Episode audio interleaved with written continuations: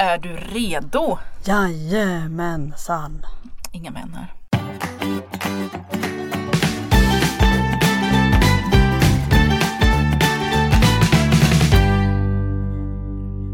Välkommen till Postpatriarkatet. Här sitter jag, Natasha Blomberg, Lady Damer och tillsammans med mig så sitter Anja. Hej, Vulvagerity på Instagram i alla fall. Så heter hon och det händer jättemycket på Instagram och Ja. sociala medier just nu. Som ingen, ingen kan ju ha missat den här kampanjen metoo som eh, startades visserligen för tio år sedan av en svart kvinna. Eh, men det så? Som, ja, eh, det var en svart kvinna som, ska vi se om vi får hennes namn rätt här. Tarana Burke hette initiativtagaren, grundaren av metoo. Och Jaha. Det var faktiskt tio år sedan som hon startade den kampanjen. Jag, jag har inte riktigt koll på exakt när, hur, var och så. Men eh, det är bra att ge cred where cred is due. Ja, Eh, men den fick ju, den här kampanjen fick ju en, liksom en uppsving eh, i och med att ett gäng skådespelerskor i Hollywood kom ut och namngav den här Hollywood. Harvey Weinstein. Precis, som, ja alltså det är väl ingen nyhet att det är män med makt oavsett vart, vart man befinner sig i Hollywood eller på liksom ett vanligt jobb eller bara liksom i relationer eller vad det nu må vara. Att män som, män kommer ju ofta undan med att eh, trakassera, mobba. Ja, eh, det har ju förväntats att det ska vara sådär. Det är ju vanligt. Precis, och det är ju allmänt känt också att inom filmbranschen så liksom man, man ondgör sig väldigt ofta över kvinnor som ligger sig till högre positioner och sånt där. Men det, alltså, det är inte så att kvinnor säger åh, nu ska jag använda min sexuella makt här och ligga mig till en filmroll. Utan det är snarare så att inom den här branschen så förväntas det av tjejer att liksom bara tacka och ta emot och man vågar liksom inte säga nej. Visst, så här, det finns väl en del som då kan tycka att ja, men, det är väl ett fritt val, men det är ju inte riktigt det. Alltså, Nej, man ska vara kåt, glad och tacksam. ja, och, Och, eh, bjuda till. Många av de här skådespelerskorna är ju väldigt kända idag och eh, har liksom fått egna plattformar att stå på. De behöver inte Hollywood-mogulernas godkännande eller liksom Mm. välvilja längre så att nu har de råd att gå ut med det här och det har ju startat som en, det är som en lavin. När, när Ja, en börjar prata så börjar Vilken storm det har varit de senaste Precis, dagarna. och det har ju tagit sig till Sverige som ingen har missat. Jag, jag redogör lite så här kortfattat för vad som händer, Ja. eller lite långfattat. Om det är nog någon av våra lyssnare som har missat detta. Precis, det tror jag inte. Och det började ju med att Lulu Carter eh, kom ut på Instagram där hon kallade Martin Timell för Sveriges egna. Eh, Harvey Weinstein. Precis. Och eh, med, efter det så följde ju Cissi Wallin gick ut med att en man som våldtog henne för tio år sedan, det här är ju jag vet att det vet, alltså alla vet ju, grej, det grejen är ju att Mm. vi vet ju att det var eh, Fredrik Virtanen. Ehm, och det, alltså när kvinnor, Men de släpper, de, låter bladet eh, gå från mun liksom och Precis, och då, det då ramlar det ju in mer. Alltså grejen är att när en kvinna vågar berätta, när en kvinna kliver fram, då ger det en form av trygghet till andra kvinnor som Mm. känner att nu kan jag också berätta. Så att i och med de här erkännandena med Lulu och Cissis eh, liksom, uthängning så har det kommit fram flera andra kvinnor som har berättat att de har utsatts för samma sak. Mm. Och nu har det liksom blivit ordentliga utredningar. Eh, alla så här program med Martin Timell har ställts in. Han har fått ta en time-out. Det är chefer som har avgått. Och det. Precis, Virtanen har gått under jorden. Det är Ja, väl just det. det. smartaste Eller man kan göra under jorden, han har tagit en time-out. En, en väldigt, väldigt svart time-out där han inte syns eller hörs. Han hade någon sån här snegrej på fyllen typ när han kallade folk för troll och sen så tog han bort det på Facebook. Men alltså Egentligen handlar inte det här bara om enskilda. Vadå, nu? Ja, nej, nej, nej, det var för några dagar sedan när Okej. Sissa hade kommit ut och Ja. folk började kommentera på hans Facebook. Um, sen, alltså grejen är att det, det här, jag vill inte hålla på och prata om enskilda snubbar, jag vill inte så älta. Nej, det här är ett strukturellt Det är ett problem. strukturellt problem där män kommer undan precis hela tiden och hålls om ryggen och det som jag sa att vi har ju alla vetat om det här. Alltså jag har ju vetat om eh, alltså Cissis våldtäktsman för att hon har berättat det för mig men det är också ett rykte som liksom det är ju bara att gå in på Flashback. Ja, det eller finns ju liksom, Flashback-trådar om alla kändisar. Ja, all, alla har ju titta vetat det här och det är inget, alltså om folk på Flashback vet det här så vet ju folk i deras närhet och jag kommer ihåg Mm. också för om det var kanske en fem, sex år sedan eller det kanske var längre tid sedan, men när Cissi pratade om det här, jag tror det var 2011 eller någonting, då fick ju hon, då var det ju två andra kända feminister, feministprofiler, jag vill inte hänga ut dem för de är kvinnor liksom, eh, och eh, det var ändå många år sedan de har förhoppningsvis tagit sitt förnuft till fånga. Eh, skrev offentliga artiklar om just det här, varav en var då nyhetschef eller debattchef på Nyheter 24 och skrev då ett inlägg om att ja, typ att det inte hade hänt, att Cissi ljuger och sånt där. Och, men det är ju liksom, och det är, de är ju nära vänner de här två kvinnorna, eller i alla fall den ena hon som skrev det här var ju nära vän med våldtäktsmannen. Så att, ja, ja, men det är ju så det... vanligt att man försvarar våldtäktsmännen också. Och, men alltså, och eh, för, lite, liten varning där för de som eh, nu genast klickar sig ut på Flashback för att leta reda på kändistrådar. Det, man får vara ganska magstark. För det är ganska vidriga saker som skrivs där. Alltså, Framförallt när det handlar om kvinnor. Ja, alltså jag älskar just Flashback av den anledningen. Inte, alltså, inte, inte av att de skriver dumma saker om kvinnor men att de faktiskt, det kommer fram väldigt mycket ja. där. Och det är inte så att folk, visst det finns mycket troll där men Flashback-medlemmarna har ju till och med hjälpt polisen att lösa fall. Så att mm. de har bra koll. Så vill man veta någonting så ska man ju dit. Jag brukar säga googla kändisnamn plus Flashback. Då bara pff, får man liksom senaste informationen. Men grejen är att man har ju liksom hört om både, men både om eh, Martin Timell och eh, Virtanen har man ju hört väldigt mycket om under åren. Och... Jag har ju aldrig hört någonting om Martin däremot. Eh, det har jag. Hans bror. Alltså han har jag hört om hur Jag tror men jag på... har känt, haft, ja nej jag vet inte. Men man märker, alltså en snubbe som pratar som en dagisfröken. Alltså det är någonting, det är liksom seriemördar vibes. Vad är det han försöker dölja? Ja. Precis, vad är det för fel på den här snubben? Det är liksom ja, så mycket repent anger. Nej men det har ju gått mycket rykten om honom genom åren. Jag tror att det redan på 90-talet, om det var Hassan eller det var någon som så här, typ busade med honom eller prankade honom och han var så jävla förbannad och där kunde man se liksom att oj mm. wow det här är en person som inte är kanske helylle och gullig. Nej, Nej men och, sen är det ju också så att det är ju aldrig liksom när, när, när det blir en jargong och, och så som det verkar som att han ändå har haft en ganska eh, rå jargong i omgångar, även liksom ganska inte offentligt men även öppet så inte bara liksom i hissar och sånt som Lulu Carter var med om men, men eh, utan liksom en, en, eh, ganska rå stil så då är det ju liksom snälla ingen rök utan eld. Alltså grejen är att jag kan förstå att folk beter sig illa ibland eller att man inte kanske har koll och sådär att man gör, alltså jag, jag ska inte älta mina egna misstag men liksom om jag går tillbaka väldigt många år i tiden så har jag betett mig fett problematiskt mot människor i min närhet mm. också. På, liksom inte för att jag har menat illa utan för att jag helt enkelt inte har fattat bättre, absolut. Mm. Mm. Men så att jag är ju ett fan av att liksom ha förståelse för att människor, människor felar. Men här, nu har ju Martin Timell gått ut och så här, men jag ber om ursäkt. han har ju erkänt. Ja, bara, bara de här grejerna som hör till eh, alltså, råa skämt. Han har ju inte erkänt något utav det sexuella? Jo, lite grann faktiskt. Nu kommer jag inte ihåg exakt vad han skrev, men han har skrivit så här liksom, eller sagt typ att ja, men det är, det är ju typ missförstånd. Alltså okay, han, men han har sagt att, att han är... inte vill kommentera Lulu Carter och sådana ja, saker. Nej, nej, just Lulu Carter ville han inte kommentera men han har ju fått liksom anklagelser från andra håll. Mm. Uh, han förnekade ju inte den här tjejen som jobbade på uh, vad fan hette det programmet? Som ja, hade, pengarna, han, pengaväskan. Precis, han hade ju tagit henne i röven. Mm. Och det förnekar han ju inte men han säger att ja, men det, jag menar inte illa liksom. Han har, han har gått på den Mm. Den vägen så här, mm. jag menar inget illa eh, och roligast av allt, jag har inte förstått att jag har gjort det här. Jag har inte jag förstått önskat, att jag har kränkt. Nej, jag har inte förstått, jag har bara försökt att skapa lite god stämning och eh, de borde ha sagt till tidigare. Han liksom lägger ansvaret utanför sig själv, att de borde ha sagt till, att någon borde ha informerat mig. Men grejen är, Bor han under en sten? Är han fem år gammal? Det är klart som fan han vet att han har gjort fel. Han vet att det är fel att ta folk på pattarna och ta folk på röven och kalla folk för bögjävlar och horor och jävla fittor. Han vet att det är fel. Han skiter i det. Och nu har han blivit påkommen med liksom fingrarna i kakburken eller i trosorna rättare sagt.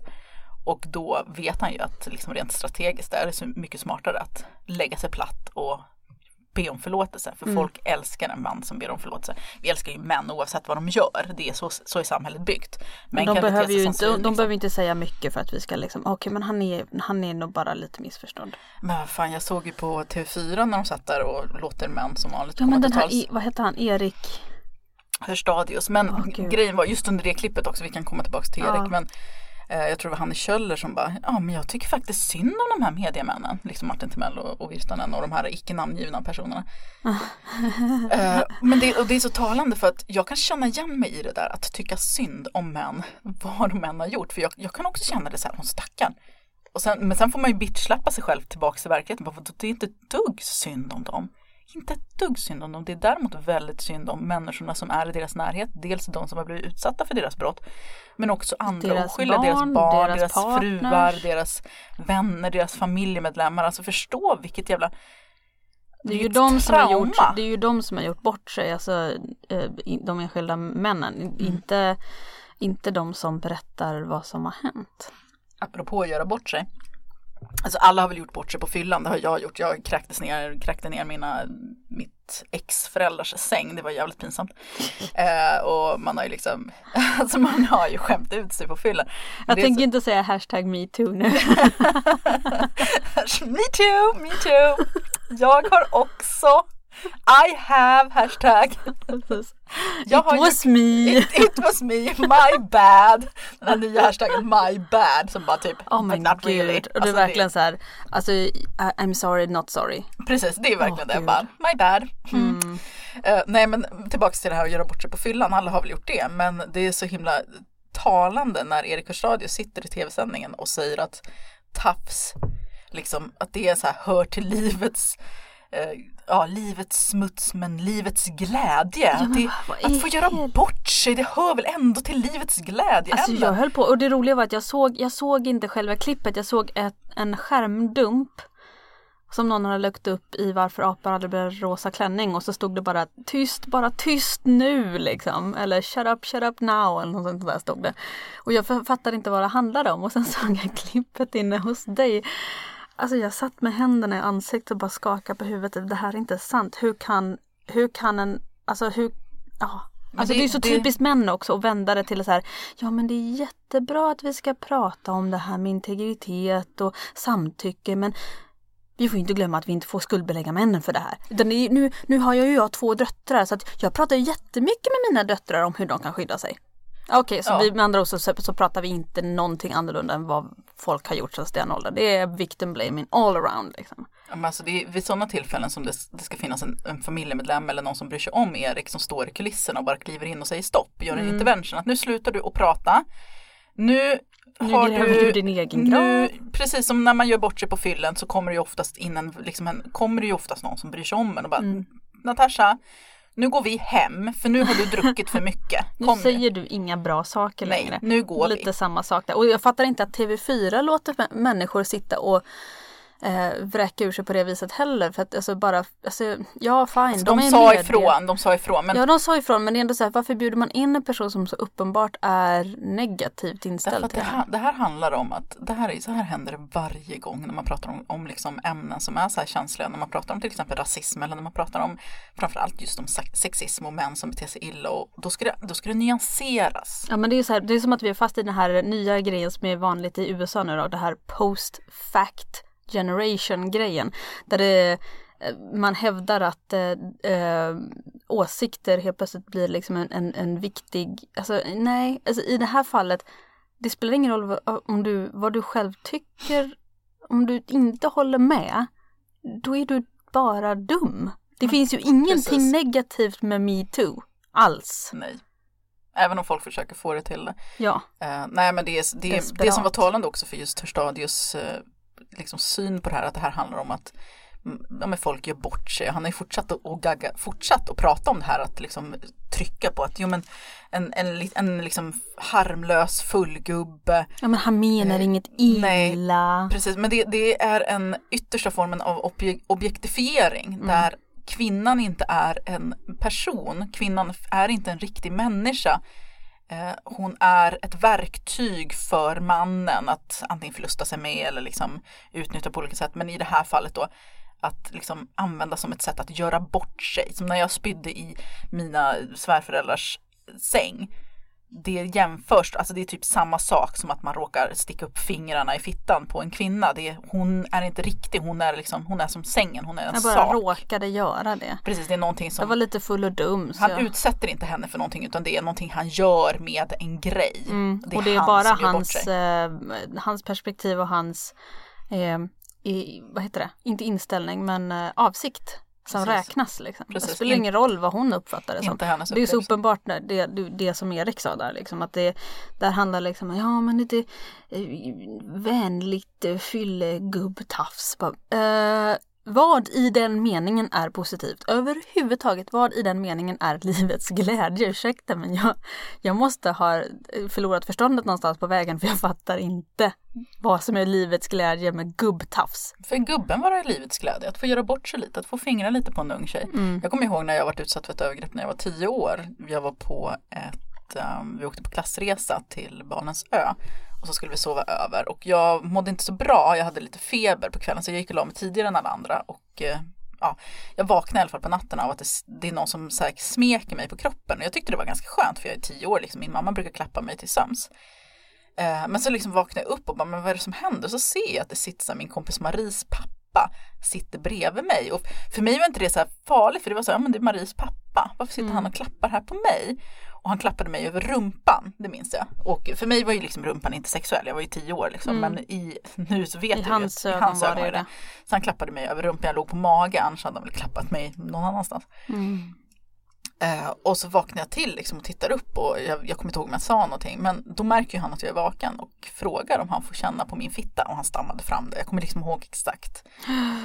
Och jag bara, alltså rent instinktivt så bara började jag skrika så högt jag kunde och jag kommer ihåg att han så här "Shh, shh, tyst, tyst, shh, shh." Och så här efterhand tänker jag att "Tja, shit vilken jävla tur jag hade för det är i sådana där situationer som barn faktiskt blir mördade när förövarna vill tysta dem. Men eh, det händer ju inte här för jag sitter ju här och håller låda.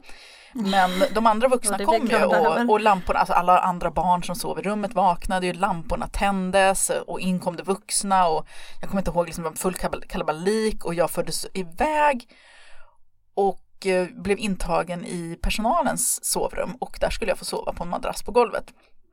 Eh, och jag tänkte väl inte mer på det utan jag la mig och somnade. Och en stund senare så vaknar jag av att någon annan skriker jättehögt. Då visar det sig att han har liksom, de har inte ens så här, eh, tagit tag i situationen utan då har- de lämnat honom där med barnen och gått upp. För de andra, mina klasskompisar berättade ju efterhand då att då hade han gått runt och kollat på alla barn i sängarna. Han hade gått runt och kollat läge liksom och letat efter en flicka och så hade han äntligen hittat en flicka, min kompis Julia och frågat henne om hon ville känna på hans kuk och dragit fram den. Och då skrek ju hon, för hon kom ju upp till samma rum, kommer de upp med henne till rummet. Åh men gud. Eh, och dagen efter så kommer jag ihåg att vi, jag och Julia fick umgås med de andra, fick vara med de andra vuxna. Och han, han skickades hem, han var full. Och liksom ingenting, Ingenting hände. ingenting hände. Inget anmäldes, ingen polisanmälan. polisanmälan, inget. Kontaktades föräldrarna? Jag tror att min mamma kontaktades, hon har berättat efterhand, jag har inte vågat fråga henne så mycket om det här för jag vill liksom inte skuldbelägga henne för att det, jag tänker inte hänga ut en massa liksom, privat information Nej, här nej. men hon har sagt att hon varit hotad utav honom. Mm. Eh, Men liksom skolan gjorde ingenting, det här var ju en Nej, skolresa, det precis. var en klassresa, det var flera föräldrar som var med och det var lärare som var med. Och ingenting gjordes. Och Någonting i mig hoppas ju att det är lite annorlunda idag men jag vet inte. Jag tror faktiskt inte det. Jag tror att det, det handlar just om det där att vi andra, kvinnor och barn, är rekvisita i männens liksom, liv och, och Mm. i livets glädje. Eh, Jag undrar bara vad som händer, alltså hur hans dotter hade det, om han tafsar på mig och, och Julia. Vad, hur Alltså hans det är ju barn antingen haft det? eller, antingen så tafsar de ju på sina barn också eller så är de de enda som är fredade. Med lite tur så är det så. Mm. Men eh, tanken har ju funnits där hela liksom, livet och jag vet inte vad han heter och sånt där. Alltså, jag kommer liksom bara ihåg hennes förnamn. Jag kommer Mm. inte ihåg några detaljer alls. Eh, Men det är ju som jag säger, vi är, eh, vi är inte subjekt, vi är objekt. Mm. Eh, Och det blir så väldigt talande när Erik Verstadius sitter då i tv och säger de här grejerna. Mm. Eh, Jag vill gå tillbaka lite till, till Mel här för att jag läste senaste nytt om honom här. Jag tyckte det var så himla roligt just det här med, eller det är inte roligt, det är inte roligt med sexuella övergrepp men jag ser framför mig den här fula farbrorn med hundögonen och dagisfröken-rösten.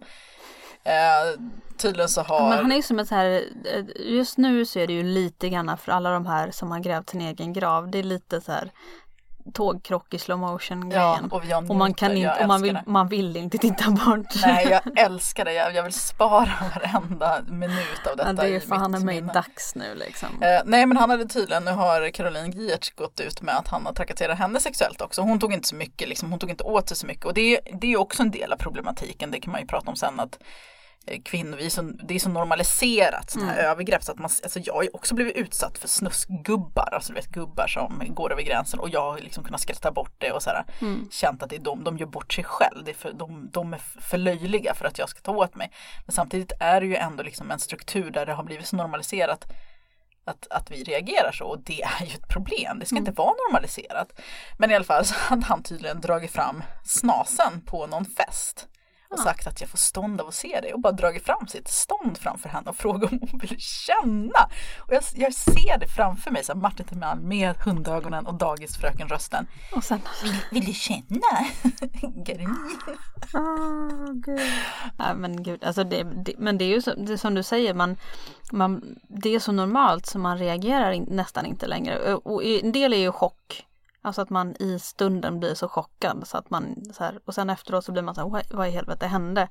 Och sen ska man då när man har kommit ur chocken och insett vad som har hänt, då ska man reagera på något vis och, och det är ju man vet ju vilket motstånd man får så att det är lättare att bara låtsas som att ingenting hände och försöka gå vidare med livet. Men jag vet att när, det här, hände, när den här metoo-grejen kom ut då började jag försöka komma ihåg grejer själv. Liksom. Och det tog ganska lång tid innan jag mindes någonting.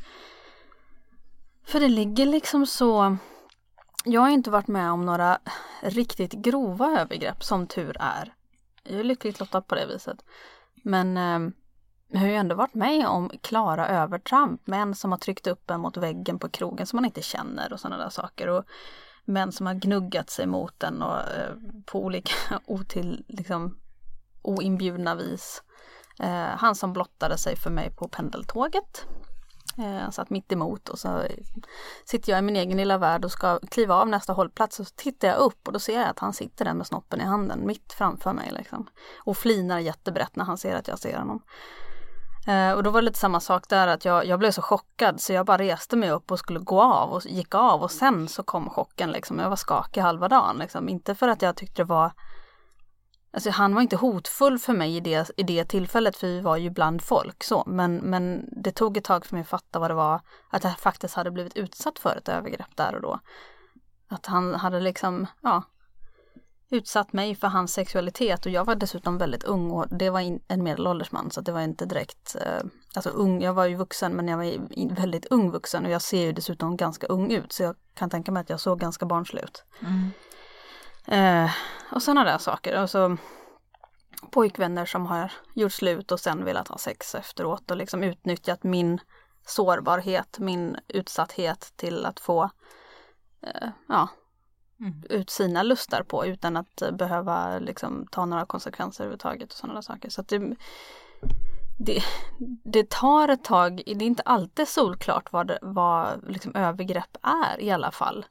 Och det är väl kanske det som är lite jobbigt i den här diskussionen som har dykt upp bland kritikerna nu. Att de så här, ja men det där är inte ett övergrepp, det där är ju bara lite sånt där som händer ibland. Liksom. Det är inte in- så farligt. det hör till naturen, liksom. det är livets Jo. glädje. Precis, Nej, men det, och det är det som jag tycker, för det är, vad heter hon, Elisabeth Höglund skrev ju också något långt jävla svammel om Åh gud. Ja. liksom att, men hallå stackars killarna de vet ju inte hur de ska ragga. De kanske, det är lite flört. Ta lite på tuttarna och lite mellan benen. Okej, precis så sa hon inte. Men Nej men och sen liksom så, ja och att, att man bad om det dessutom. Om man, eh, Ja, om man, om man vis- vad om sänder du för signaler om du har lätt, äh, lättklädd? Ja men precis. Och om man eh, har Instagramkonton där man visar sig liksom, alltså och håller på med kroppsaktivism till exempel. Mm. Nej men då ber man ju om det. Alltså hon är ju Då är det produkt. fram. Alltså dels så är vi ju alla produkter av patriarkatet där vi verkligen har hjärntvättats att se på kvinnor och män på det här sättet. Att vi ursäktar alltid män, vi ursäktar alltid deras övergrepp och vi tar kräver alltid ansvar av de utsatta av kvinnor. Att vi ska ta ansvar för deras sexualitet och deras ilska och deras lustar och deras handlande för att de vet inte bättre och de förstår inte bättre. Lite som ja, men man, Martin Timell, han förstår inte bättre. Han, jag, jag förstod inte, vad har ni inte sagt något tidigare för? Eh, men grejen är också att, för att ja, men vi måste göra skillnad på riktiga övergrepp och våldtäkter och på liksom en nyp i rumpan säger kritikerna då och liksom oroar sig då för att jag vet inte vad det är de oroar sig för. Att man inte får, att män inte får närma sig kvinnor längre. Precis, att det, det har blivit så här, men nu kommer inte män våga ragga längre. Och, men grejen är så Det att kommer inte bli några barn gjorda. Nej, men då, då kanske man, man kanske ska sluta ragga då. Mm. Det är ingen rättighet att ragga. Jag förstår inte ens varför man raggar. Går det inte att närma sig människor på liksom ett mer respektfullt sätt? Ragga, det är liksom så här, det, det är ju liksom nästan definition av någon form av mentalt övergrepp. Ja men precis, men det är ju det här liksom eh, ja. objektgrejen, det här jag Erövra, jagar, erövra ja. precis. Eh, Men en sak som jag tänker på där, då är ju det att dels att de här kritikerna faktiskt förminskar och osynliggör att det är ett problem att män faktiskt tar sig friheter med våra kroppar även om det liksom gäller nyp i rumpan bara. Alltså jag, nej, jag blir inte kränkt av ett enskilt nyp i rumpan. Jag blir förbannad men jag blir inte kränkt. Jag får Mm. inte illa på något sätt. Självklart är det skillnad på övergrepp och, och liksom på, på tafs och på trakasserier och på Mm. liksom våldtäkter. Det är ju absolut ingen som har försökt att antyda någonting annat. Det är ingen som försöker jämställa. Det vi försöker göra däremot är synliggöra en kultur som gör att män, alltså som lär män och kvinnor att män har självklar rätt till våra kroppar. Mm. Och grejen är att det ena banar ju väg för det andra. När man normaliserar det här vardagliga, det här att män hela tiden ska liksom ja, ragga på en, vissla efter en, kommentera kroppen, Mm. eh, beröra en på olika sätt, liksom kräva, kräva att vi är liksom deras. Då, när det blir normalt, då blir steget till grövre, alltså man testar ju gränserna och, och de liksom blir, ju mer man vänjer sig vid, desto mer likely är det liksom att man till slut utsätts för någonting grövre och faktiskt inte riktigt förstår. För jag, jag har pratat med jättemånga kvinnor som faktiskt har blivit våldtagna på riktigt. Som inte riktigt har förstått att det är en våldtäkt de har utsatts för. För Mm. att bilden av mannens sexualitet är på så sätt att vi, vi får skylla oss själv lite om vi Ja men vadå jag sa ju ja och sen när jag ångrade mig halvvägs in och sa nej Ja men det, och eller att det, och ja, ja. det gjorde inte ont så då är det ingen våldtäkt. Nej, Nej men precis, han slog inte ner mig, det var bara liksom det var ingen överfallsvåldtäkt. Jag var bara för full för ja. att säga nej. Alltså, kvinnor, vi normaliserar det här, alltså vi är ju så vana vid det. Som du sa, att du fick tänka efter, du mindes knappt. Mm. Liksom. Och det är väldigt vanligt att jag pratar med kvinnor som säger precis samma sak, att nej men jag har inte blivit utsatt för övergrepp. Och sen när man Sen, börjar grotta ja. lite i det så inser man att oh, fast det där var ju inte okej och det där kändes inte riktigt bra och, och det där bad jag ju inte om och men det, ja, det blir ju mer och mer och mer. Liksom. Sen är ju ett annat problem är också att en del av den här normaliseringsprocessen går ju också ut på att få oss att tända på Mm. eh, övergrepp. Mm. Eh, vi har ju pratat om det i penntricket tidigare här om romantiseringen av mäns våld. Och där ingår ju också romantiseringen av eh, men, sexuella övergrepp, till och med våldtäkt. Mm. Och det finns ju liksom överallt i, om man är så här, i konsten, i filmen, i litteraturen så framställer man ju ofta mäns den här eh, dominansen och den här jakten och Mm. Att han liksom, att bli kysst mot sin vilja liksom är så passionerat och romantiskt. Och, Ja men precis. Men det är som, nej, som nej, när liksom. eh, Lulu Carter berättade om den här hisssekvensen där Martin Timell Ja men det är ju som taget direkt ur en sån här Ja, sexig film. Precis, liksom. jag tänkte precis samma sak bara men en del av mig känner lite Woo! Ja men precis, okej inte och för sen, Martin nej, Timell inte för men, Martin situationen, Timell, men situationen, liksom. Men, men samtidigt så alltså, det vittnar ju bara om hur otroligt skadade vi Ja, men vi är. är ju hjärntvätt, för jag blir också så här, alltså tanken på en så här snygg, eh, lite farlig man som trycker upp en mot hissen och klämmer den på pattarna liksom, det är ju jätteerotiskt. Men det är ju för att vi är så Mm. Jävla vant- Vi har hjärntvättade. lärt oss att det är det vi ska leta efter och då blir det ju att man inte riktigt reagerar på det sättet som kanske eh, man borde. Ja, men och det är därför då en person som eh, Anna E. Nackman, eh, jag vet inte riktigt hur det uttalas, förlåt, skrev ju en krönika som heter Är jag en svikare om jag gillar Ja, att bli upphånglad? Där hon liksom redogör för att hon tycker det är helt okej att hennes man ligger med henne fast hon sover och liksom kommer Eh, upp och där, tafsar där på vart jag henne lite så här, eh, va? Men det är ju normalt, alltså jag Ja. klandrar inte henne att hon tycker det är sexigt för jag tänder också på sånt liksom. Nej men det är väl kanske för att vi har haft så mycket sådana diskussioner på sistone om just det här med att man, man, inte, man inte går loss på folk när de sover. Liksom. Nej, alltså jag tänker så att samtycke är ju en färskvara. Mm. Att även om man har en överenskommelse så betyder inte det att man måste liksom Mm. skriva under i sten. Nej Att- precis. Alltså, Sen så är ju liksom det är hon gör med sin kille liksom privat, om hon tänder på att bli slagen och våldtagen, det är väl upp till henne liksom. Sen kan man ju problematisera det på andra sätt men eh, det ska ju inte appliceras på övriga befolkningen. Man kan ju inte Nej. bara säga, men jag gillar så därför så är det att bli inte övergrepp. bajsad på. Så att, Ja men därför det är det inte att det är övergrepp för någon annan heller. Precis, det är så himla analyslöst och egocentriskt. men i det där fallet så känns det lite samma som, som så här, men jag fattar, har inte riktigt fattat vad vi pratar om men jag vill ändå prata om det så att nu ska jag ge min take på det här och sen Men det är så jävla osolidariskt Ja. också. Men det är ju en del utav som vi pratade i förra avsnittet tror jag det var, det här identitetspolitiken. Ja. Att så här, alla ska ha en åsikt om allting. Precis, och alla så här utgår från sin egna personliga lilla upplevelse. Att jag har aldrig upplevt det här så därför existerar det inte. Eller tvärtom, jag upplever det så här så därför måste det vara. Istället för att liksom försöka analysera det ur ett större perspektiv där det faktiskt finns riktiga verktyg, och forskning och undersökningar som stödjer. Ja, allt det här tråkiga lulliga som, eh, som SCB sitter på liksom. Som man inte liksom har lust att ta del av utan man vill bara tycka, nej men jag, jag känner mig inte Ja, förtryckt. men nu har jag en newsflash. Din privata åsikt är inte statistiskt underlag. Punkt. Nej, så tyst. Så enkelt är det. Nej men eh, och sen, men ju, vi har ju, märker ju det i, eh, ja men liksom i, i eh, det finns ju en anled alltså många anledningar till att kvinnor inte anmäler de här sakerna. Dels är det ju så här ofta små övertramp som man känner så här, men äh, det var inte så farligt, man viftar bort det. Men vi kvinnor utsätts för det här hela livet och lite grann hela tiden. Och sen så blir vi ipumpade utav den här bilden i media och eh, men i filmer, i musik, i kulturen, i mode, i konst, en del. Eh, Och till slut så blir det ju liksom, det är ju inte konstigt att kvinnor inte går att anmäla sina våldtäktsmän eller att de inte blir tagna på allvar. För det är inte bara kvinnor som påverkas av det här. Män påverkas ju också av den här bilden. De lär ju sig att det är så här en man ska vara. Det är så här den manliga sexualiteten ska se ut. Mm. Och då blir vi ju, vi blir ju skadade hela bunten av det här. Det är inte jättelätt för en, en jag, förstår, jag förstår frågan. Hur ska man göra då? För att jag kan, eh, jag kan tänka mig att det ur, alltså nu är jag inte man så det är lite svårt för mig att ställa, sätta mig in i det här men jag kan tänka mig att som man så kan man uppfatta det som att det dyker upp nya regler hela tiden just nu. Därför att vi, medvetenheten har ökat väldigt mycket på väldigt kort tid. Så att nya regler liksom dyker upp hela tiden och saker som man har uppfattat som okej. okay Eh, så, som, ja, men så som Martin Timell här gjorde, liksom, han uppfattar att jargongen var okej och då var det okej för honom att skämta på det viset. Eller han uppfattade att han fick det tillbaka också från andra, att skämten var liknande tillbaka. Så då hakade han på. Och det är ju, jag tror att många män gör så, och det gör ju vi kvinnor också. Jag vet, jag vet vid ett tillfälle jag var och eh, jag var uppe i fjällen och vandrade med några kompisar. Bland annat mitt ex. Eh, och Eh, vi, det var såna här, det var såna här vandringsled eh, i Norge. Och då är det såna här små stenrösen. Och jag tänker inte säga vilket ord mina killkompisar använde för de stenrösena. Men, men det slutade med att jag gick runt och sa, titta där är nästa sån där. Eh, och det var bara skämtsamt. Och det var så här, nej men då, första gången reagerade jag och sa ifrån liksom, att jag tycker inte det här känns okej. Kan vi inte använda ett annat, annat ord? Kan vi inte säga röse liksom? Det heter ju det.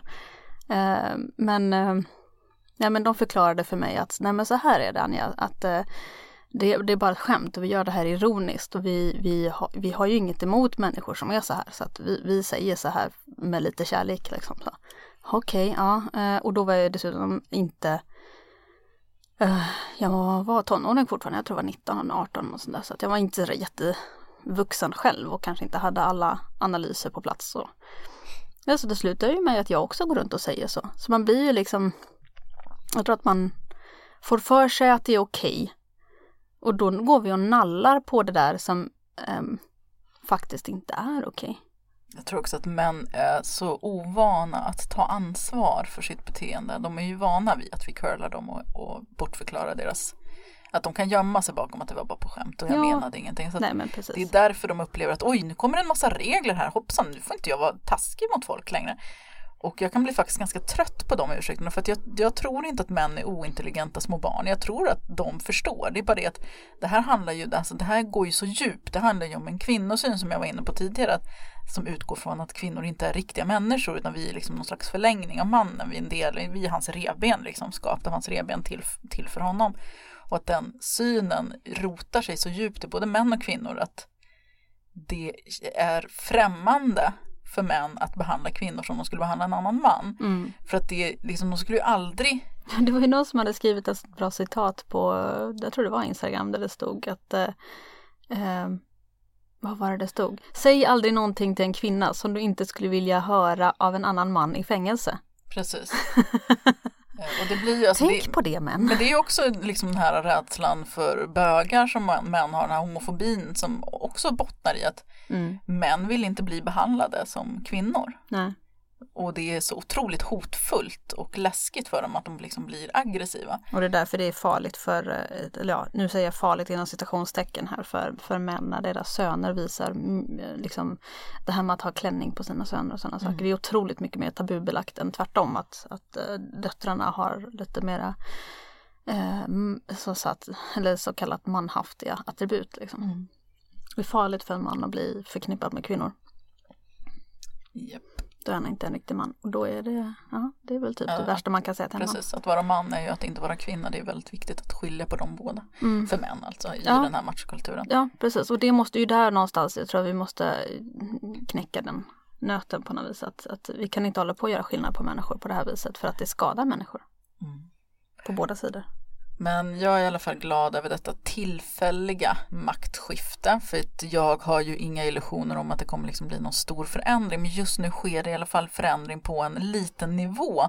Att eh, till exempel att människor på tv blir faktiskt får sparken och att Mm. det kanske leder till att fler kvinnor vågar komma fram och berätta, fler kvinnor vågar säga ifrån.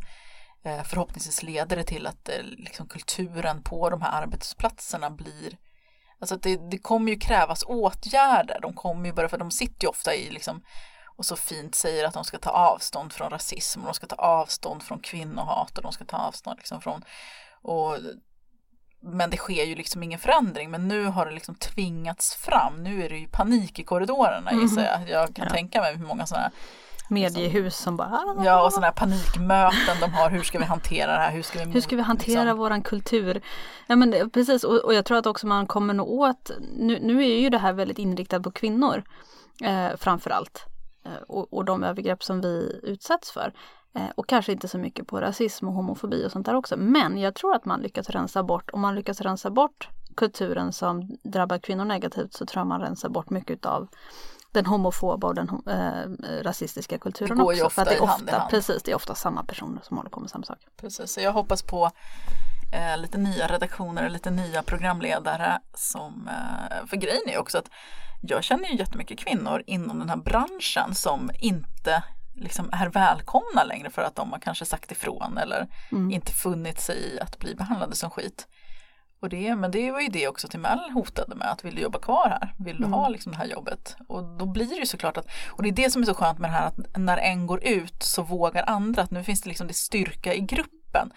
Eh, Det helt är ett plötsligt. acceptabelt samtalsämne också. Precis, och, och det blir mindre risk. Jag menar om en kvinna försöker gå till ledningen och, som många kvinnor faktiskt har försökt att göra, som Mm. hon som blev erbjuden en löneförhöjning istället och, Mm. liksom, bara, men vill du jobba kvar här eller inte? Nu så är det så många som gått ut offentligt så att det gör ju att fler vågar utan att behöva vara rädd just för de här repressalierna. För att det är ju inte enkelt, man vill ju ha sin lön. Jag vågar inte heller bråka liksom i alla sammanhang och jag är ändå inte beroende av några liksom mediehus eller Mm. men det är ändå så att men om jag gör mig omöjlig så kanske inte jag får skriva för det här stället eller jag kanske inte. Eh, alltså det är ju skitsvårt som kvinna att vara, alltså vara, det går inte att vara oberoende och det går liksom inte att säga ifrån för då, Nej. då är man ju fucked. Mm. Eh, men Ja, men jag tror också att det här är ju, det var länge sedan det var någon form av eh, kampanj i, eh, som, som är så global. Eh, som har fått så stor genomslagskraft. Jag tror att det är väldigt få personer som har missat vad det här handlar om. ja, och det Och då blir ju inte, också en påminnelse senare i tiden, även om det här kommer att, det, liksom, det bästa av det här kommer blåsa över, tyvärr. Ja men så är det Lite med så här fort, men det- hashtagskampanjer. Men Ja. den här har ju tagit sig vidare från sociala medier ut i faktiskt verkliga livet Mm. just med de här konsekvenserna. Jag tror också det blir en påminnelse senare, liksom, om när någon, när någon lyfter ämnen senare också att kommer ni ihåg det här som hände, liksom, låt det inte bli en ny storm utan ta tur med, med problemen på en gång. Alltså en grej som gör mig jävligt förbannad och det är ju alla män som inte bara kommer ut och erkänner att de själv är förövare på, och får en massa hyllningar för det. Jag läste ju något inlägg om någon man som, är, som jag faktiskt tycker om också som skrev att jo men eh, jag har liksom fast hennes ögon och hela kroppsspråk har skrikit nej så har jag bara kört på, det vill säga i sexuella situationer. Det han erkänner är ju faktiskt en våldtäkt. Han vet att hon inte vill, hon skriker nej med kroppsspråk och ögon men han kör på. Men han använder ju inte de orden, han säger ju inte jag har våldtagit. För Mm. det, det blir ju för mycket in your face. Utan han använder de här, och det gör ju de här männen, de använder de här omskrivningarna.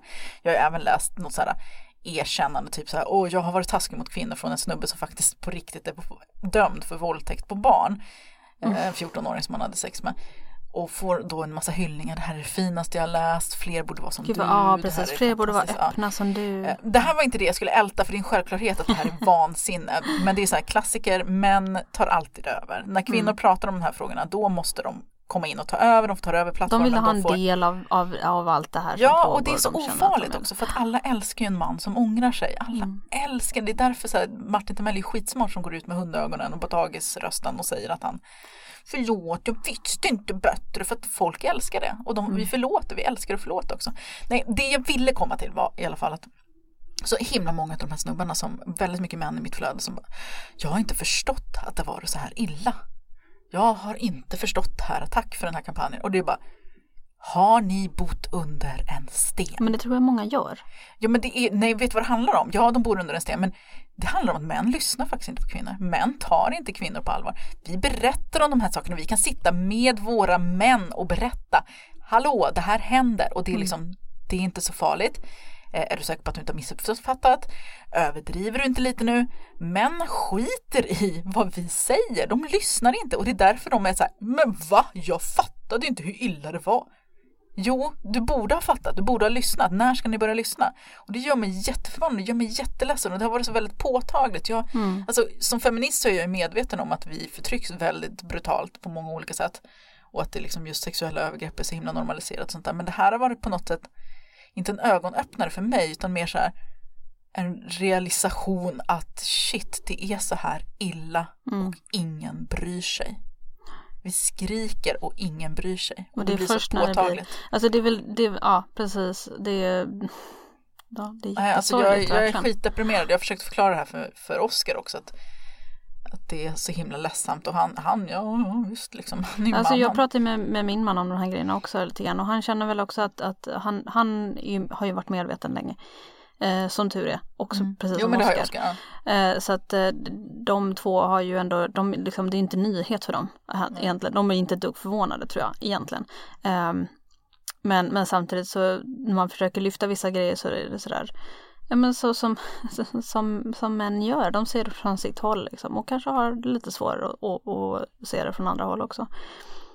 Och då, jag menar jag vet att jag har haft diskussioner med eh, nära Mm. eh, släktingar nu de senaste dagarna om det här med män som kommer ut och berättar om sina historier och sånt där. Och eh, de tycker att det enkom är positivt att män öppnar upp och berättar.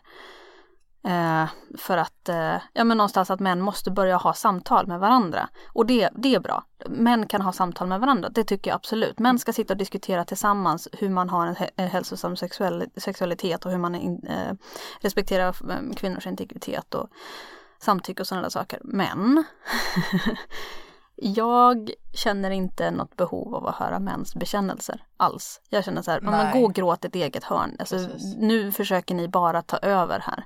Så, Så känner jag. Jag blir de- liksom arg. Ja, Jag känner mig bara, alltså, nu är det faktiskt vi som berättar, håll tyst. Ja. Så känner Hade jag. de varit så jävla engagerade så hade de pratat om de här grejerna alla andra dagar på året. Mm. Men det är Inte så just fort nu. kvinnor berättar då är det så här, vänta, vänta, en man har något att säga. Ja men det är den här på er. nya inte alla män grejen.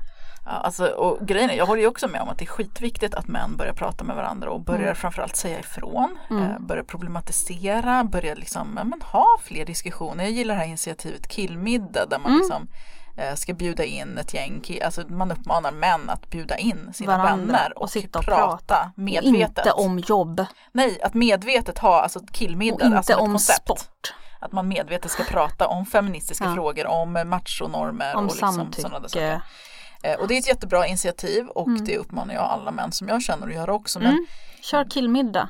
Precis, men grejen är att, som du säger, att göra det här offentligt i sociala medier, det handlar liksom inte om att förändra kulturen på något sätt, utan det är så här att göra, det handlar om att göra avbön, att Ja. få syndernas förlåtelse. Precis, jag känner samma Jag, sak. alltså, då- jag tror säkert att de känner dåligt samvete. Jag kan också känna det att jag, jag har ju liksom reproducerat rasism och mm. sexism också såklart. Men och man liksom... kanske vill passa på att be om förlåtelse Precis, för det man har nu gjort. ska jag ta det här tillfället att förlåt, jag har använt n-ordet, jag har betett mig förtryckande i de här situationerna. Men alltså, ursäkta, men man är en jävla fegis om man har utsatt någon för sexuellt övergrepp och ångrar sig och, och går ut i sociala medier och ber om ursäkt. Kontakta personen du utsatte och be henne om ursäkt. Alltså jag, inte, jag håller inte riktigt med om det där. Det är många som säger det. Kontakta personen du har utsatt eller gå och anmäl dig själv till polisen. Men det tycker jag också är lite så narcissistiskt att liksom eh, personen som du har utsatt för övergrepp kanske inte alls vill ha dels kontakt med dig överhuvudtaget, kanske inte vill ha din ursäkt, för det blir Nej, väldigt så påtvingande. Så här, mm.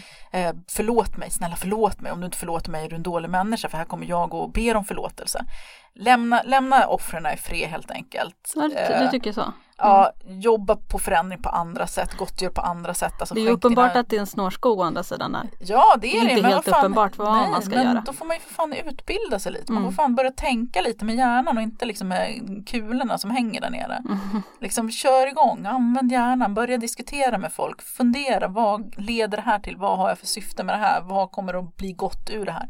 Samma mm. sak med de här polisanmälningsuppmaningarna. Bara, det är inte upp till dig att bestämma om du vill liksom dra upp det här igen. Den här personen som du våldtog för tio år sedan, hon kanske inte alls vill att du går och anmäler dig själv. Hon mm. kanske inte alls vill älta det här. Det är hennes val som liksom utsatt att bestämma. Så att det handlar inte om dig som förövare. Så mm. tänker jag när det gäller de här männen. Prata gärna med varandra. Gör förändring på riktiga konkreta sätt. Hur kan du bidra till en mindre liksom, kvinnofientlig kultur? Hur kan du bidra till att kvinnor inte utsätts för övergrepp? Ja, men börja med att inte förminska dem när de sker. Börja med att säga ifrån. Eh, sluta kolla på porr. Sluta bidra. Alltså det finns så mycket andra saker som män faktiskt konkret kan göra. Mm. Jag gillade ju det är ju en del män som har gått ut liksom och försökt att lyfta kampanjen och det gillar jag. Jag såg till mm. exempel Pappas pärlor, han lyfte fram andra kvinnor istället. Han tog inte ens ton i det här ämnet. Nej. Och han gick ut framförallt och frågade först, hur vill ni att jag ska göra, vad tycker ni? Mm. Och då var det många kvinnor som svarade och då tog han beslutet att ja, men jag lyfter fram de här kvinnorna som berättade mm, Lyft kampanjen, för den vidare. Mm, precis, jättebra initiativ. Eh, han tar inte fokus alls utan han, han och det är det män behöver göra, att använda sina utrymmen, att rikta fokus mot problemet istället för att rikta fokus mot sig själva. Mm. Ja men faktiskt eh, nu när du säger det, jag fick faktiskt en liten fundering här. Jag, jag eh, fick ett minne, en flashback av ett ex som kontaktade mig eh, ja, nyligen i princip. Eh, typ 15 år efter att vi var tillsammans och bad om ursäkt för en grej som hade inträffat. Och jag kände liksom att det var ju för det första eh, kändes det too little too late liksom. Och sen också kändes det ju lite märkligt att behöva gräva i det här nu och be honom, eller vad säga, rättare sagt ge honom min förlåtelse. Sen så är det ju, alla, alla resonerar ju inte som jag. En del tycker ju alltså att det är jätteskönt att bli kontaktad och liksom få en ursäkt oavsett mm. om man blir utsatt för liksom våldtäkt eller övergrepp eller mobbing eller vad det nu må vara. Så att bara för att jag tycker att det är så här betyder det inte att alla tycker så. Men grejen är att du kan inte veta. Nej. Du kan inte veta om personen du kontaktar kommer att må bra eller må sämre utav det. Um, Kort sagt, begå inte övergrepp. Så Nej, slipper den Jag hade nöten. älskat om mitt ex kontaktade mig och bad om ursäkt för alla, all skit han hade gjort. Jag hade gärna velat prata med honom om de grejerna och gärna be honom dra åt helvete också och förklara för honom vilken jävla Ja, då kan ju du få chansen att berätta hur arg du är.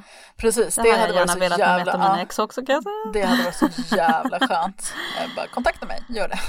Så ska jag berätta för dig vad jag tycker. Mail me. Eh, men en grej som jag tycker är positiv med den här veckans avslöjande faktiskt. Det är ju så här, jag har ju tjatat ganska länge om, nu vet jag hela den här, vi behöver behöver männen för att, vi behöver få över männen på vår sida. Männen behöver ju också vara feminister för att det ska bli någon förändring. Mm.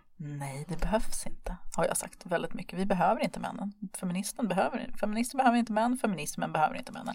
Och det här tycker jag visar ganska tydligt på vilken kraft kvinnor är när vi går samman. Mm. Att liksom bara de här, men folk får sparken liksom och folk får time-out och folk säger upp sig själv. Det är inte för att männen har ställt sig vid Jag tror inte att män kvinnor. behöver bli feminister men män behöver sluta ta så jävla mycket plats. Då, då skulle de sluta ta så mycket plats, typ across the board, så tror jag mycket problem skulle bara inte visst skulle existera. Bli, jo, vi skulle bli enklare men vi behöver inte att de gör det. Vi Nej, behöver gå att, samman. Ah, det är det jag fine. menar. Att kvinnor ah. behöver inte man, männen i kampen utan vi klarar oss själva och det har den här kampanjen visat. Att när vi går samman då händer det saker. Mm. Och jag hade önskat att vi kunde liksom bara förstå det och gå samman i liksom större, alltså det finns ju tyvärr större förändringar som behövs göras. Och att vi inte, men grejen är att patriarkatet har ju Jag tror inte att vi kommer att lyckas med den grejen. Alltså att, att det bara är kvinnor som, ehm, som ehm, ställer kraven. Jag tror vi måste, alltså eftersom samhället ser ut som du säger, alltså det är ju ett patriarkat och, och män måste känna att de får vara med annars så går de inte med på det. Ja, men jag tror, Tyvärr. Jag tror, inte, jag tror inte alls det. Vi är ju hälften. Jo men vi kommer inte få med oss hälften. Men vi behöver inte få med oss, vi störtar dem helt enkelt. Nej men alltså vi sitter ju på den reproduktiva makten, alltså vi Mm. behöver inte skaffa barn med män. Vi behöver inte inleda relationer med män. Vi behöver inte liksom, alltså, alltså vi har ingen makt i samhället som det ser ut nu, men om vi gick samman så skulle vi bli en kraft att räkna med. Mm. Eh, Det är vad jag tror och eh, som sagt kampanjen visar ju det. Det är ju inga män som har gjort att det här har hänt utan det är kvinnor. Nej, nej. Det är bara vi. Nu är den här på en liten skala men jag tror att det går att applicera på en större skala. Och framförallt så, grejen är ju att patriarkatet intalar ju oss också att vi behöver, alltså att dels att vi inte kan hålla ihop och dels att vi inte, vi kan inte lita på varandra, kvinnor är konkurrenter, kvinnor är elaka mot varandra. Det är liksom en, en sån kampanj som pågår från dagen man föds till liksom, tills vi dör. Det har pågått i tusen år. Att det är ju så, så männen och patriarkatet jobbar, att splittra kvinnor. Mm. Att, för att när, så har det ju alltid varit i olika uppror i historien när de förtryckta grupperna har gått ihop så har det liksom inte gått att stoppa men man har liksom hela tiden försökt att men det är bara till exempel slaveriet på, i USA där handlade det ju väldigt mycket om liksom att göra skillnad på slavar och slavar. mm. Där behöll man ju också liksom en slags makt genom att få dem att övervaka varandra. I men, Tyskland på 30-talet hur man hade den här angiveriskulturen liksom, kulturen Mm. där människor skulle angiva varandra och, och Mm. man liksom uppmuntrar Och det. i, i vissa afrikanska länder där man gjorde väl stor skillnad på huruvida man var ljust brun eller mörkt brun. Precis, och det, då, då går det liksom att få makt för att folket eller de förtryckta är upptagna med att slåss mot varandra. Mm. Eh, och det är när, Söndra och, vad är det, söndra och söndra och härska. härska. Eh, har du något mer att säga om det här? För att jag, det börjar lida mot sitt slut. Det finns väldigt mycket mer att säga om det här men jag känner också att eh, det är eh, Jag tror att följ debatterna, fortsätt följ debatterna. Och eh, eh, samtalet måste någonstans fortsätta hända. Eh, men eh, tack för den här veckan. Tack för det här samtalet. Tack. Eh, hashtagga postpatriarkatet i sociala medier. Ni kan följa mig på Lady Damers på Instagram. Och mig på Vulvagarity. Precis, och jag har även återupplivat mitt gamla Twitterkonto bara för att jag Mhm. ville ta del av debatten, eller mitt gamla, jag tog ett, ett annat konto som jag hade och gjorde om det till Lady Damers med S på slutet där för att någon har redan tagit mitt Lady Damer, det är inte jag. Oj då, okej. Är det någon person som inte twittrar överhuvudtaget så jag blir skitsned, det är någon som bara sitter på ett konto liksom. Åh nej. Eh, Men Lady Damers på Twitter, Lady Damers på Instagram och så har jag en blogg ladydamer.nu. Jag finns även på Facebook, Lady Damer såklart. Um, ni hittar oss på Mm. sociala medier och där kan ni fortsätta samtala med oss och föreslå ämnen som vi ska prata om. Mhm. Eh, men vi ses nästa vecka. Hej då! Hej då!